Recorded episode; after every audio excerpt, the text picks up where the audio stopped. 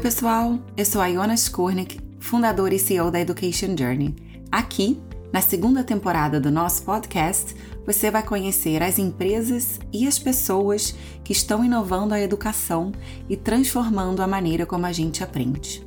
Sejam muito bem-vindos. Vamos nessa! Nesse episódio, eu vou conversar com a Laura Sales, fundadora e CEO da PluriBR. A PluriBR é uma EdTech voltada para o aprendizado de diversidade, equidade e inclusão. É verdade, existe uma EdTech só para isso. Um tema cada vez mais debatido, a diversidade e inclusão ainda tem um longo caminho pela frente, principalmente dentro das empresas. E a Pluri oferece uma plataforma de educação para capacitar as instituições a se tornarem mais reais, plurais e inclusivas. Incrível, né? Bom, esse é um assunto que eu adoro e eu tô louca para escutar mais da Laura. Fica aqui e vamos aprender juntos. A gente ainda vê muitos discursos rasos, políticas que não saem do papel, mas algumas empresas já começam a se engajar e ver diversidade inclusão e ESG mesmo, né, no geral, como uma mais-valia. Laura, muito obrigada por aceitar o nosso convite e vir bater esse papo com a gente. Oi, Iona, muito, muito obrigada. É um prazer estar aqui com vocês hoje, falando aí com os ouvintes da Education Journey sobre um assunto que está sendo tão debatido e tão essencial dentro das empresas, que é a diversidade, equidade e inclusão. Bom, Laura, esse projeto que você criou é incrível. Eu quero que você conte para a gente como nasceu esse sonho, o que é a Pluri e como é que você está tirando essa ideia do papel e colocando ela em prática. Bom, Iona, ela nasceu de um desejo de transformação, né? Olhando para o nosso país, a gente vê como diversidade, equidade e inclusão é necessária e como o segundo setor, como as empresas realmente podem apoiar esse processo para muito além de responsabilidade social, mas para oportunidade social. Bom, contando um pouquinho de mim, eu sou formada em hospitalidade, é, tive a oportunidade de trabalhar numa multinacional americana, então trabalhei aí na Espanha, Emirados Árabes, Portugal, e fui líder muito nova.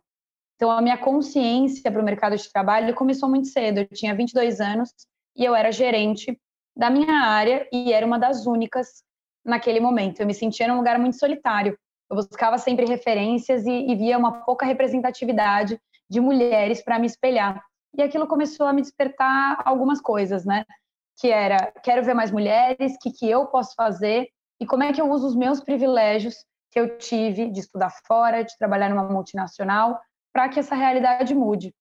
É, ao longo da minha trajetória, eu trabalhei com atração e seleção de talentos e com abertura de novos negócios, o que me fez ter contato com um público muito diverso em entrevistas e realmente trazendo essas pessoas para a multinacional que eu trabalhava. E eu vi uma lacuna de mercado gigante entre a contratação de diversidade, que hoje a gente fala né, de vagas afirmativas para fomentar essa contratação, e efetivamente a inclusão. Então, aquilo me despertou um desejo de cobrir esse gap, desse problema, e tinha que ser no Brasil. Foi o momento que eu decidi sair da grande empresa que eu trabalhava e estudar efetivamente diversidade e inclusão na Cornell, uma faculdade nos Estados Unidos. Me especializei lá, e com essa especialização eu vi que o Brasil tinha um mar ainda por fazer nessa área e que eu poderia ajudar, que estava na hora de colocar tudo que eu aprendi em prática e realmente tirar do papel e descomplicar o que as empresas queriam fazer em diversidade e inclusão, trazendo isso para a realidade e menos para o discurso raso, mas para a prática efetiva. Muito bacana saber dessa história. É claro que eu quero saber como vocês fazem isso, como vocês conseguem transformar essa intenção em prática. É, e vou te pedir vários exemplos aqui. Mas antes da gente entrar a fundo nisso, conta um pouquinho mais sobre como é o time da Pluri, né? Como que vocês pensam e selecionam e criam os seus conteúdos? Para nós é essencial a pluralidade. Então a gente vive isso para que a gente possa passar isso para os nossos clientes. Então a nossa busca por plurianes, que é como a gente chama a nossa equipe, ela é uma busca diferente das startups em começo de história, né? A gente sabe que muitas vezes a gente, startups procuram pessoas que estão perto, que já trabalharam, a gente procura pessoas por propósito. Então a gente vai a grupos de afinidade, a gente vai em grupos de Facebook, de LinkedIn, de pessoas que realmente tenham um propósito de trabalhar com diversidade e de transformar o meio corporativo. Então hoje a nossa equipe é muito diversa diria que, claro que o 100% aí é, é, é sempre né, uma variável, mas a gente está com uma equipe muito diversa e com uma construção de conteúdo muito diversa. A Pluri, desde o momento que ela nasceu, Iona, ela tem a vontade e o objetivo de ser uma plataforma que traz essa visão plural para a pluralidade de dentro das empresas. Então, hoje a gente já conta com mais de 35 transformadores plurais, que são os nossos educadores, e desses 35, mais de 50% são mulheres e mais de 50% são pessoas negras. Além de ter todas as representatividades aí, pessoas indígenas, pessoas com deficiência, pessoas de todas as gerações. Então é algo que a gente se orgulha muito, que é ter construído um ecossistema plural, tanto né, de dentro para fora, para que as empresas também absorvam aí o que a gente tem para oferecer de conteúdo e dessa experiência plural como é que a gente escolhe né, os nossos conteúdos? Eu acho que esse é um ponto é, legal, que é, primeiro a gente ouve nossos clientes, entendendo quais são os KPIs, quais são os objetivos deles com o nosso conteúdo, os nossos cursos de diversidade e inclusão. E aí, com isso, a gente constrói alguns conteúdos, né, baseado no que as empresas também precisam e com uma pesquisa de mercado. Pesquisa de mercado do que tem sido tema nos Estados Unidos, por exemplo, do que a gente tem ouvido já falar como pautas e que as empresas ainda não implementaram. Então, é uma grande pesquisa e uma grande né, escuta, digamos assim. E esses conteúdos que vocês produzem, vocês compartilham entre empresas? Quer dizer, você ouve o cliente e aí você produz ali de uma certa forma tailor-made, né? Personalizado, baseado no que você escutou que, que você faz com esses conteúdos? Então, os nossos conteúdos, eles são como um grande Netflix de diversidade que a gente ajusta né, as trilhas de aprendizagem para as empresas. Então, eles são conteúdos já pré-preparados que a gente personaliza a montagem e a modulagem desses conteúdos. Então, eles são sim aproveitados em outras empresas. O que a gente faz, ouvindo os nossos clientes, é passar uma pesquisa para essa curadoria de temas e sempre priorizar o que os nossos clientes nos trazem, sejam temas que chegaram aí em canais de escuta das empresas, sejam temas que eles querem trabalhar alinhados aos objetivos, mas é, é, é sim compartilhado. Muito, muito interessante. Mas vocês não são só conteúdo, né? Vocês também é, têm outros tipos de serviços, como conexões e palestras, conversas. Me conta um pouco da oferta de vocês. Como é que é qual é o, o menu, o cardápio de produtos que vocês oferecem? Bom, a gente oferece um menu jornada diversidade, vai, digamos assim, com o que a gente precisa para oferecer para as empresas que elas se desenvolvam e que elas sejam capazes de ter uma construção efetiva e eficaz, que é a gente trabalha muito com indicadores, então nós temos um raio-x de diversidade que mapeia para as empresas como elas estão em representatividade em todos os níveis da hierarquia, maturidade nas ações de diversidade e inclusão e como elas estão no senso de pertencimento do colaborador.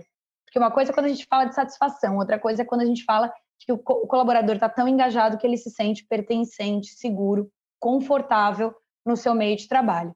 Então é assim que a gente começa o nosso trabalho, fazendo um raio-x, realmente entendendo e diagnosticando o momento que a empresa está.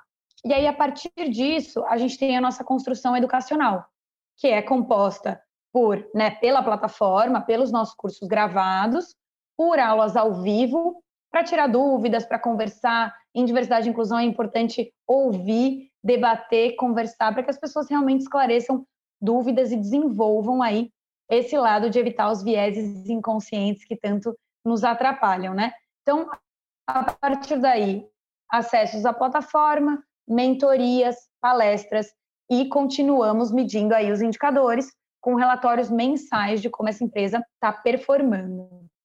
Muito, muito, muito legal. É, vamos entrar então agora um pouquinho no exemplo. O que, que você pode trazer aqui de um, um case de exemplo que você possa contar para a gente o que você preferir, né? Ou uh, uma jornada específica ou exatamente um, um, conteúdo? Dá um pouquinho mais de cor aqui no, nos conceitos tão importantes que a gente está falando. Bom, acho que eu vou trazer um exemplo de cliente, né? É sempre bom quando a gente já testou e já tem isso em andamento. Bom, a gente tem uma empresa que trabalha com a gente, é, que é a liderança, que começou com a gente nos nossos primeiros clientes aí de empresa, e nós fizemos com eles um censo e continuamos com essa parte educacional.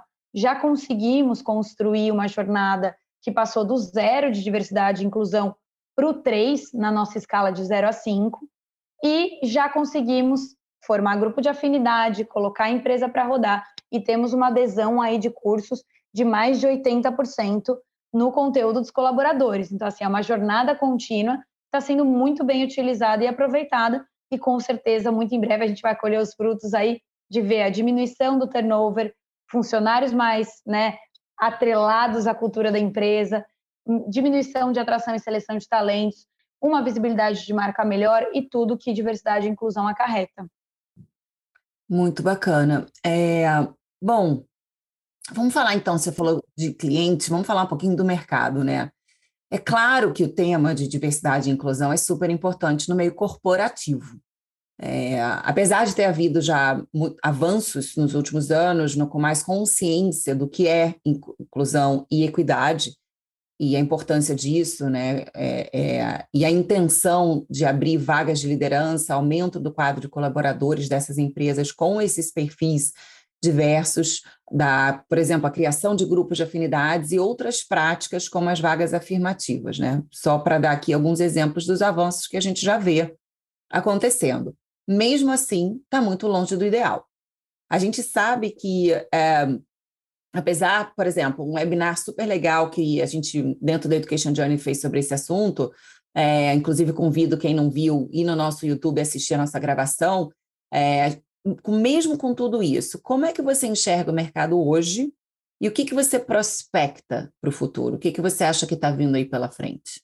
Eu acho que a educação é a chave e a gente está começando a perceber, né, Iona? A gente está aí no mesmo mundo, é, trabalhando a educação, que é algo essencial cada dia mais e é o que tende a mudar as estruturas. O que, que eu vejo? Eu acho que a gente está começando ainda, a gente ainda vê muitos discursos rasos, políticas que não saem do papel, mas algumas empresas já começam a se engajar e ver diversidade inclusão e ESG mesmo, né, no geral, como uma mais-valia.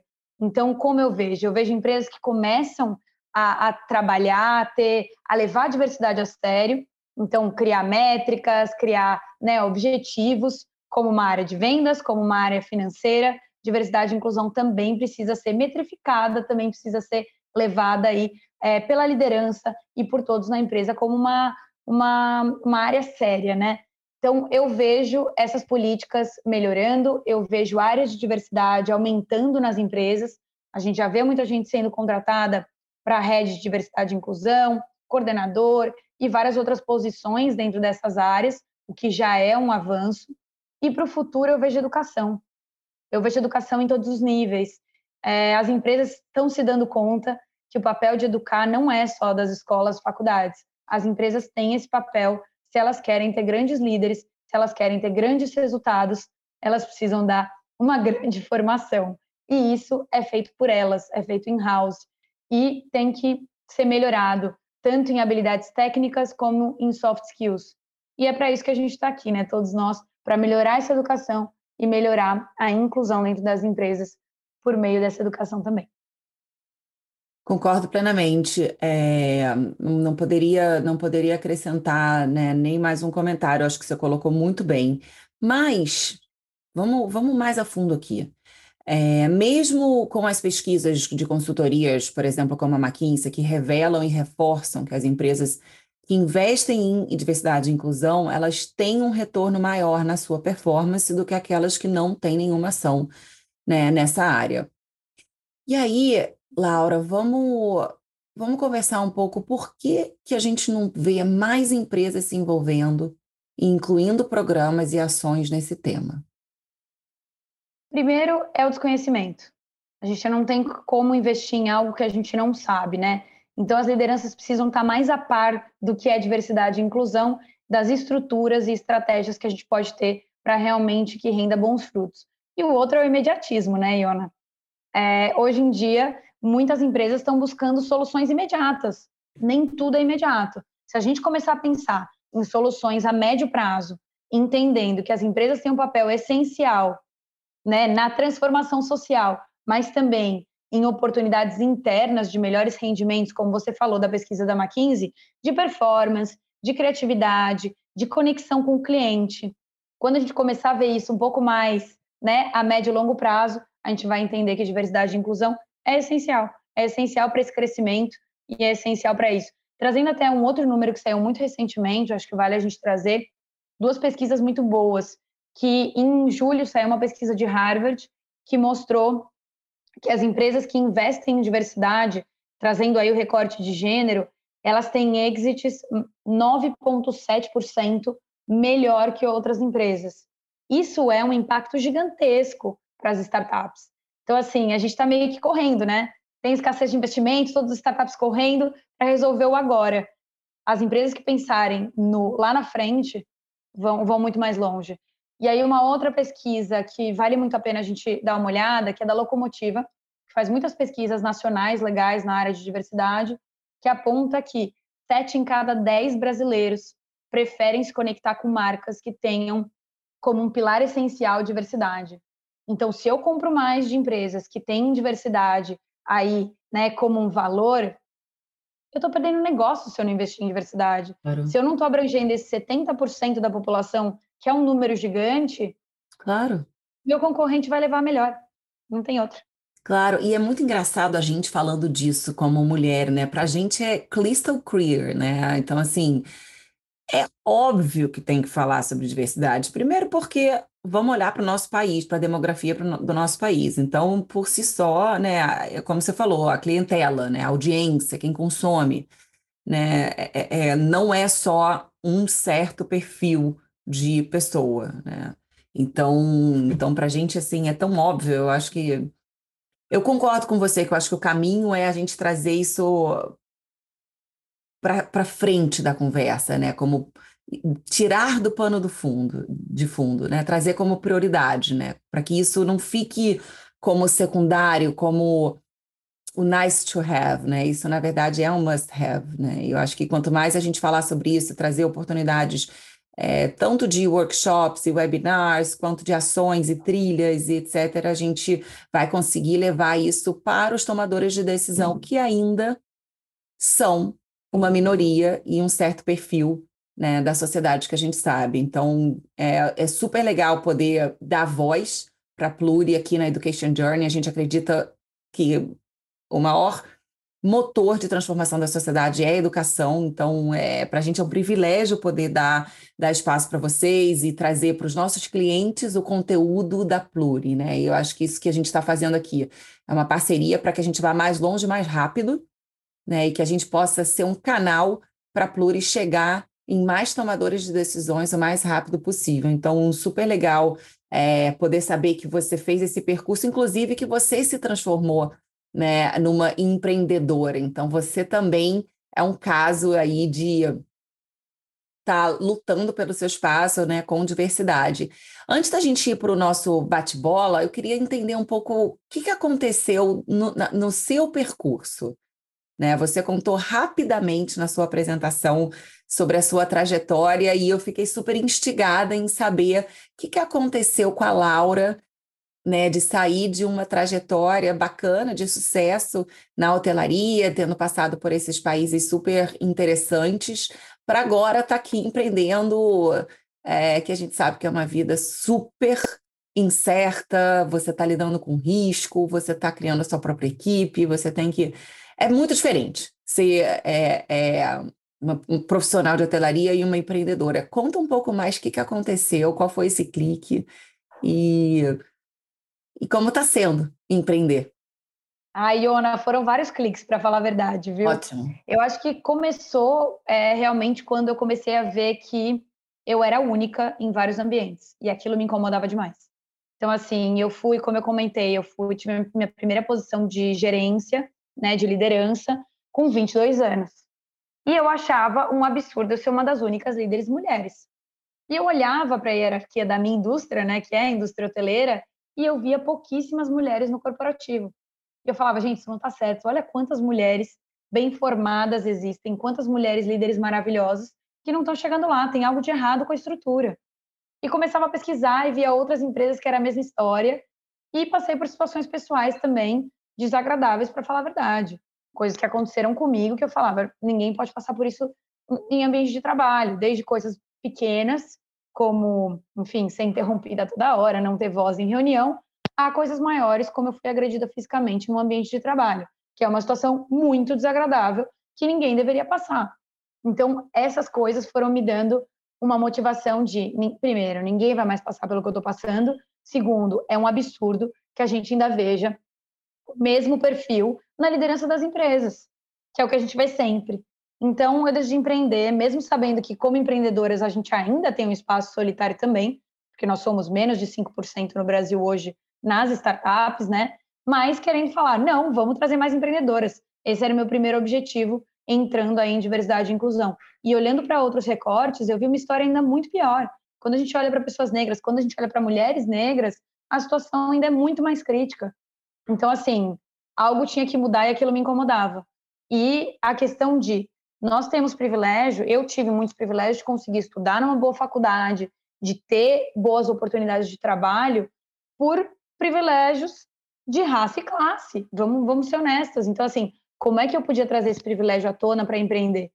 E, sendo sincera, eu vou até te contar a história de, de como começou a Pluri, que é curiosa, que é, eu trabalhava depois dessa multinacional né, hoteleira que eu trabalhei, eu fui trabalhar numa startup como líder de operações e pessoas. E fui para o Web Summit. Eu tinha um projeto na mão que era a Pluri, tinha aí um, um ideal e fui representando outra empresa. Fui, enfim, fazer conexões. Chegou lá, falei, vou procurar o Sebrae. Eu morava em Lisboa ainda. Falei, vou procurar o Sebrae e vou apresentar a minha ideia. E aí o inesperado aconteceu, porque eu achava que eu não era não estava na hora, que eu ainda não era capaz, que eu não tinha experiência suficiente, mesmo já estando no mercado de trabalho há oito anos. Então fui no Sebrae e apresentei a minha ideia despretensiosa de trabalhar com diversidade e inclusão com uma plataforma de educação e indicadores nessa área. E lá eu tomei um susto. Tinha um investidor que passou querendo investir numa empresa de impacto e eles me indicaram. Então, no dia seguinte de Web Summit, eu fui apresentar minha ideia para esse investidor. E ele falou: Vou te ajudar. Eu sou investidor anjo no Brasil. A gente vai juntar umas pessoas para investirem nesse seu projeto. Era um PowerPoint, não era nada assim, era eu e meu PowerPoint nesse momento. E aí ele, ele topou. E eu falei: Então vamos, bora. Voltei para o Brasil, pedi demissão. Voltei a morar aqui para colocar o meu sonho aí, né? Tirar a Pluri do papel e realmente conseguir a transformação que eu acredito que a gente precisa no ambiente de trabalho. Que máximo, que máximo. Que bom que, que a gente entrou nesse, nesse caminho aqui, porque eu acho que faz toda a diferença, Laura, a gente ouvir de você realmente como é que nasceu a Pluri. Né, realmente quais foram esses momentos de clique, né? E eu acho que isso traz muita fidedignidade, fi, é, traz credibilidade, né? Torna fidedigno é, um pouco a gente ouvir a Pluri, é, é ouvir você, entender os conteúdos. É, e eu acho que quanto mais a gente puder compartilhar esses momentos absurdos que a gente viveu, né? E que a gente, eu, eu, eu me identifico com essas, esses momentos que você compartilhou, é, mas a gente vai poder trazer outras mulheres para essa, para essa corrente, né? E, traz, e dar oportunidade para homens como esse que investiu em você saber de oportunidades como essa, porque eu acho que tem muita gente realmente que já se incomoda, né? Eu acho que cada dia que passa eu sou mais otimista pensando que a gente está avançando na agenda de diversidade, inclusão e equidade e uma série de ações aí estratégicas não só é, é olhando para o agora, mas principalmente para esse médio prazo que você trouxe, e é por isso que a McKinsey fez o reporte que ela fez, porque é uma questão de planejamento estratégico, não é uma questão de check a box, né, do ESG, de etc, de simplesmente com estar ali para poder dizer que tem. Não, não é. De fato, traz impacto, traz diferença, porque, enfim, a gente já conversou aqui sobre a questão da audiência, sobre a, os, os, clientes, não só os clientes, mas também a atração e retenção de, de talentos que querem trabalhar nessas empresas. Então, é um ciclo virtuoso você colocar a diversidade e inclusão em primeiro plano, não só para os seus uh, uh, colaboradores com mais é, é, conteúdo, com mais educação, mais awareness, mas também para os seus, para os seus stakeholders, né, para os seus é, consumidores ali. Então, que bom é, e parabéns por colocar o seu sonho para fora e deixar o universo tomar conta né, do, do que pode ajudar. Né? Eu acho que quando você coloca para fora e o investidor aparece, é porque o universo está ali fazendo o seu papel. Isso é, isso é um super exemplo para quem está ouvindo a gente, né, de acreditar no seu sonho, de compartilhar o seu sonho e de deixar que outras pessoas façam parte e ajudem seu sonho a crescer e ficar mais forte. Então, muito legal. Obrigada. Bom, vamos para o nosso bate-bola aqui rápido para o nosso quase encerramento aqui. É, eu faço uma pergunta e você responde o que vem na sua cabeça. Vamos lá? Fechado. Inovação na educação para você é? Entender que as pessoas não são iguais e os aprendizados também não. E isso é equidade. Isso é uma super inovação. Bom, primeiro passo para quem quer aprender mais sobre diversidade, equidade e inclusão é? Desejo de transformação e empatia.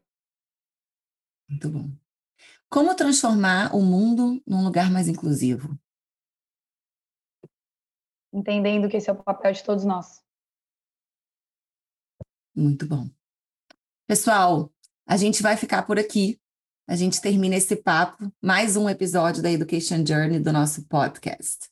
Laura, eu amei escutar mais sobre o seu projeto. Eu aposto que quem está escutando também vai sair desse episódio com muito mais inspiração para transformar o mundo num lugar mais inclusivo. Super obrigada. Qual é a sua mensagem final para quem está escutando a gente aqui? Bom, minha mensagem final é que realmente transformar o nosso país e a nossa educação em mais inclusiva é um papel de todos nós. Não é um papel só do RH das empresas, é um papel nosso dentro e fora do trabalho. Se precisarem de qualquer coisa, me contatem, que eu adoro conversar sobre isso. Então, me chamem, que a gente troca ideias aí sobre diversidade e inclusão. Muito, muito obrigada, Iona. Deixa as suas redes. Deixa as suas redes aqui. Quem quiser entrar em contato com você, quem quiser me contatar, pode me contatar pelo Instagram, é lau.sales. Todo mundo me chama de Lau, então fiquem à vontade para me chamar assim também. É, meu e-mail é laura.pluribr.com e o meu telefone, meu WhatsApp, vocês podem encontrar também nas minhas redes sociais, tanto LinkedIn, que é Laura Salles, como Instagram e também no meu e-mail. A gente também vai colocar nas nossas redes como entrar em contato com você.